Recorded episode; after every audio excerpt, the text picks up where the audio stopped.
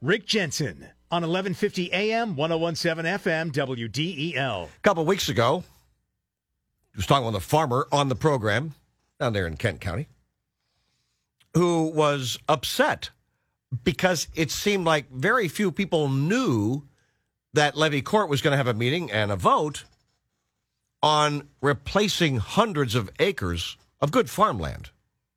Beans, corn, winter wheat, with a ginormous solar panel farm. And we talked about this the other day, too, that it can actually leach lead and silver and such like that over a number of years. Well, then I heard from this guy, as well as a number of other farmers didn't even know what was going on. Yeah, they found out in this program and phone calls from this guy, Don Goldsboro, that it was happening, and they started calling their commissioners there in Levy Court. So then I learned that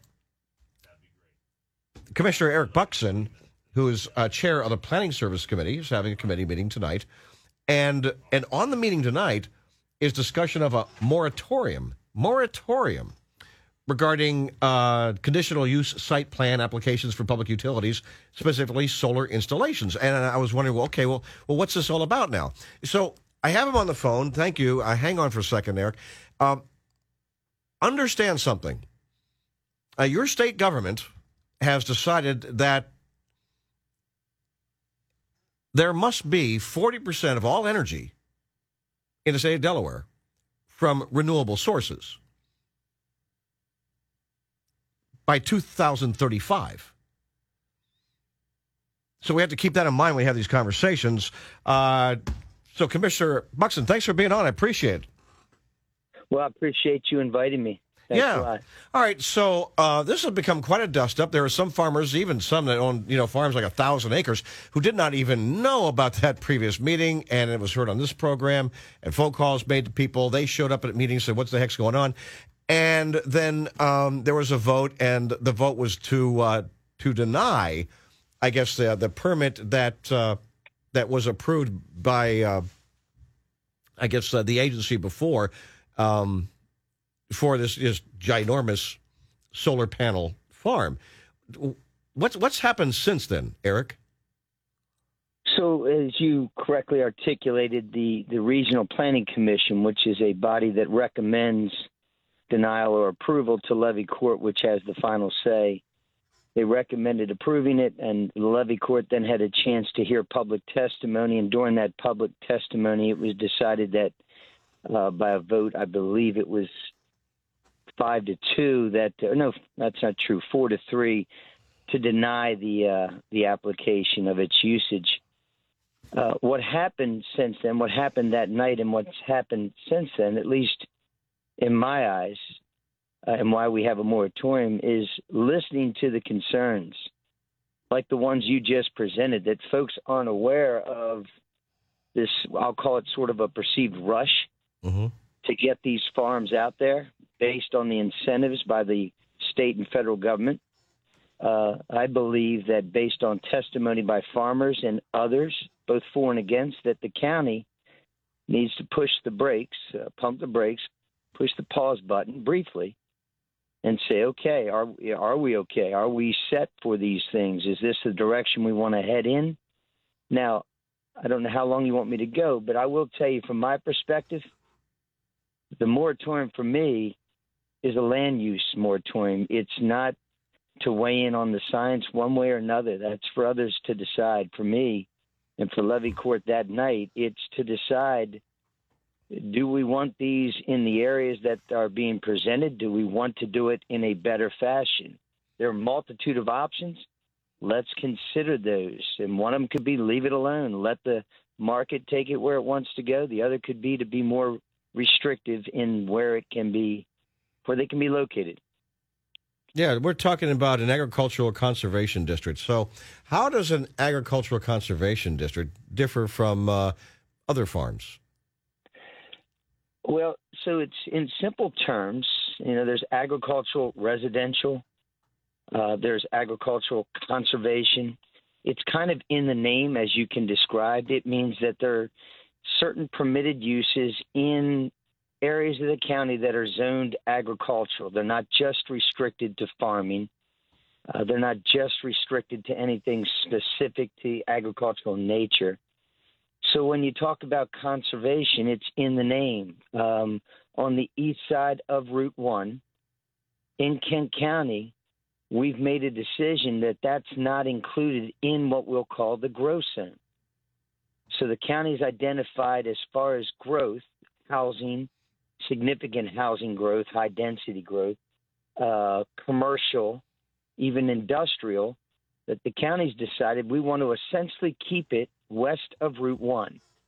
That's the general look. Mm-hmm. And so east of Route 1, there's a lot of environmentally sensitive as well as agriculturally pristine, I guess we could use the word, or I don't know the proper terminology that I would use, but it's good farming land. How about that? Not only that, but it's also a lot of wetlands for wildlife and birds and things like that. So yeah, I'm kind of wondering, if this is an agricultural conservation district, then how is it that, you know, this ginormous hundreds of acres of solar panels, how does that conserve this farmland?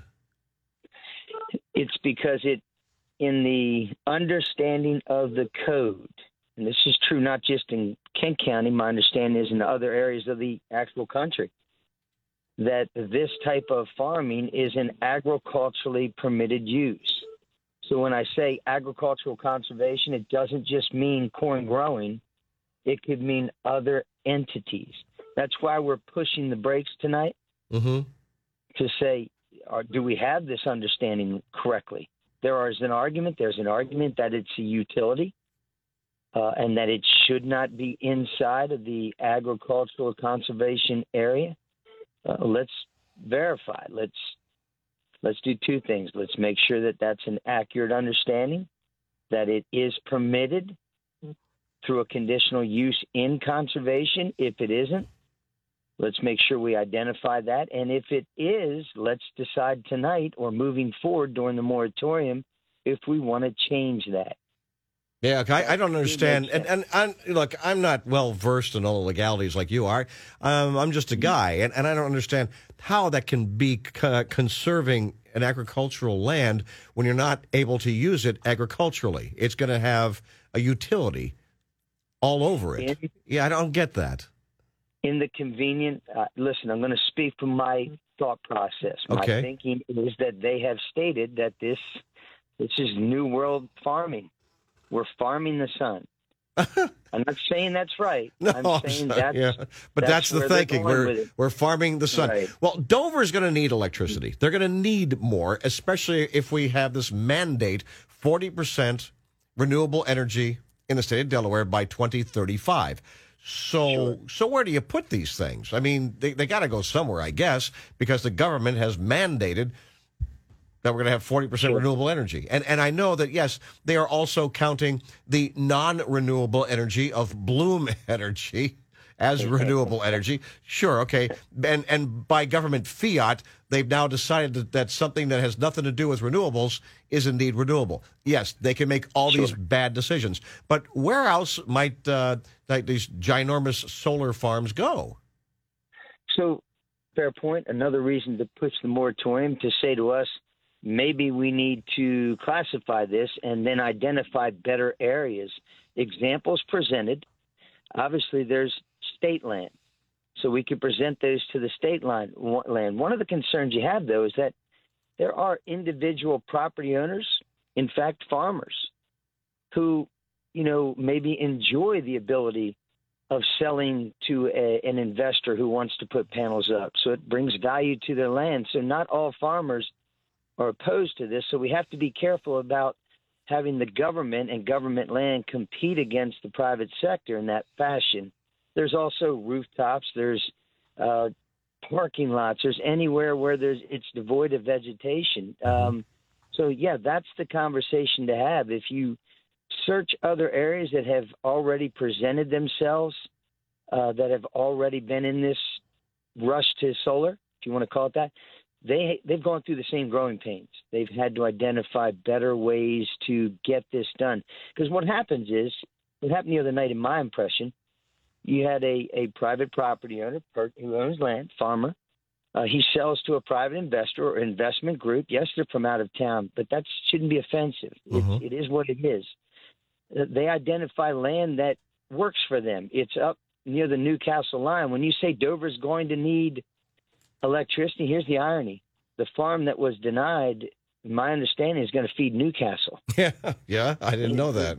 It is interesting. So now, again, should that get in the way of, in my opinion, a private transaction from occurring? No, except we, again, are deciding land use. We need to make sure that we make the best decisions that make sense and balance things. And then I'll end with this one. Here's the biggest reason why I want to have the moratorium.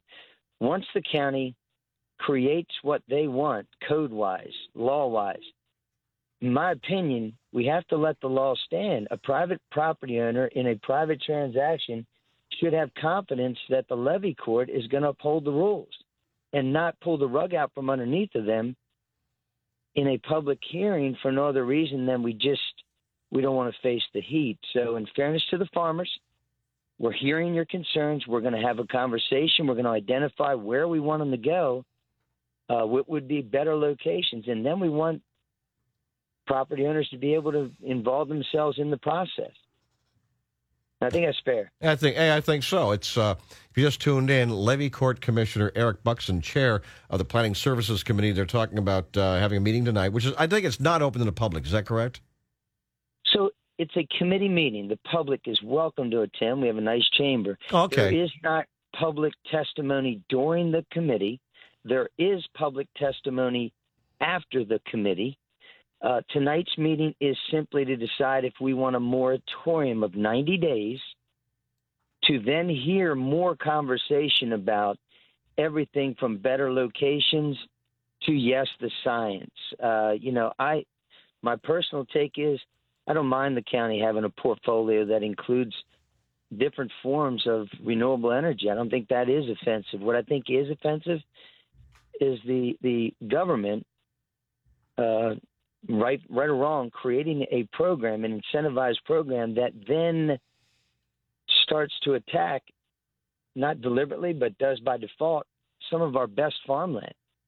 That's a concern. That should be a concern for all of us, and we need to do a better job, and that hopefully this pause will give us a chance to do that. Well, it is a concern of Don. He's a farmer. He's got land right across the street from where this thing was going to go up. He's on the phone right now. Hang on. Stay with us, Eric. Don, what would you like to say?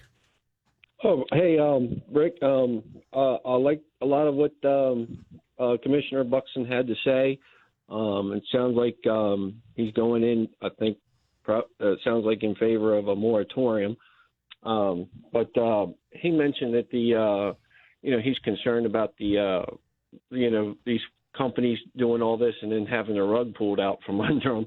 I can't imagine a better example of that than having this, in a conservation district and all these years, not being able to sell to realtors and developers. That's fine with me. But I feel like nothing worse could be the rug pulled out from under me than have something like that happen. Along this road, I mean, he said, transaction between a private, company and a farmer that wants to sell or whatever. But I think we need to take into consideration, whoever's going to be alongside, occupants alongside. I'm concerned about chemical leakage. I'm also concerned about the radiation from the wires, and so are my neighbors. They were there to testify. I mean, so I feel like if they're allowed to put that across the street, then I'm not going to be able to sell. I mean, if I wanted to, I don't. If I wanted to sell lots legally under the conservation zone, that I wouldn't be able to, so it wouldn't be fair to me. All right, Eric? Yes. Okay. Right. You have an agreement, yes. Yeah, sure. Well, First of all, I want to compliment Don and his family. They were outstanding that night in presenting their concerns. I hope that I didn't articulate that I disagreed with their concerns, because I don't. That's why one of the reasons we're having this moratorium is to say in certain sections like this, where we've had in east of Route 1, we've already asked much of the landowners in that area. We need to listen to their concerns. We need to address our code, which permits this type of activity in and around their area, to either say, we got to do a better job, or we want to eliminate it altogether. However, once we make that decision, and once we then decide we still want to be in the solar farming industry, if we don't, let's talk about that. But if we do, wherever we decide it's permitted, then I think we have to allow the landowner and the private transaction, because it takes a long time to get it in front of Levy Court. I think there has to be some good faith to that industry that we're not going to slam the door on them at the last second. That's what I was trying to articulate. The way it happened the other night, I don't think we set it up well. No, I understand, yeah. Yeah, it's kind of. It's, by the way, the phraseology is just weird. You know, harvesting the sun. It's like you're going to go to Acme, and instead of ears of corn, little bags of sunshine. That just doesn't make sense. Don, I appreciate the call. Thanks for keeping us informed on this, my friend. Okay, we'll see what continues to happen here. All right, and Commissioner Eric Buckson, I want to thank you for being on the program and talking to folks about this, because it's going to affect our lives in some meaningful ways. 40% renewable by 2035. Where do these ginormous solar farms go? The second part of that is, where do they go when they're done, when the technology outpaces? We had TVs just 5, 6 years ago that are non-existent now. Yeah, cathode ray tubes. Where do they go? Solar farms. Where do they go when these things are outdated? They talk about 30-year shelf lives. I don't think so. In the technology world that we're being driven by, these things are probably outdated in 10 years. What are you doing with them then? Yeah, and they start leaching lead, and people need to realize this. You're talking about good farmland, and they wear out, and they leach lead. All right, my friend, thanks for being on, Eric. I really appreciate it. Thank you. All right, take care. Have a great day. I want to get to Alex. Alex says he has a solar solution. Alex, how are you, sir? Hey, Ray, good morning. It's your unofficial but official aviation consultant here. That's right, Aviator Alex. Yes, sir. Hey, I'm listening to all the debate. First of all, the solar panels that are made today, they have no lead in them. They barely have any metal whatsoever other than the contacts. It's all photocrystals that they're using right now to harvest the sun. Now, what I'm listening is they're all driven into this one sector of the renewable energy. And these companies that are coming on and are offering all these incentives for solar panels, they're kind of like clouding their judgment to not see what else is out there. Because I'm pretty sure that there are other companies that will offer you wind renewable technology that will allow you to do both. Have the turbine up, and you can still use some of the farmland, which might be a better option for some of these farmers that have enough land to put up 6 or 8 of these gigantic wind turbines that they produce the equivalent of, I don't know, 8,000 to 9,000 solar panels, just one turbine, and that'll be great. That'll be great. I mean, seriously, that'll be great when the wind blows. And of course, storage capacity is a challenge. I got to get to the news here, but I would challenge one thing you said, because what I've read recently is that every standard solar panel has about 14 grams of lead in it. That's about 4,400 tons of lead used to make the 92 gigawatt. Of solar panels in 2018, so it's quite a bit. But I appreciate your call and the input. It's something we need to talk about more. I can't be late for news. Alex, thank you, sir. I appreciate it. Stay tuned. More with Rick Jensen just ahead on 1150 AM, 101.7 FM, WDEL.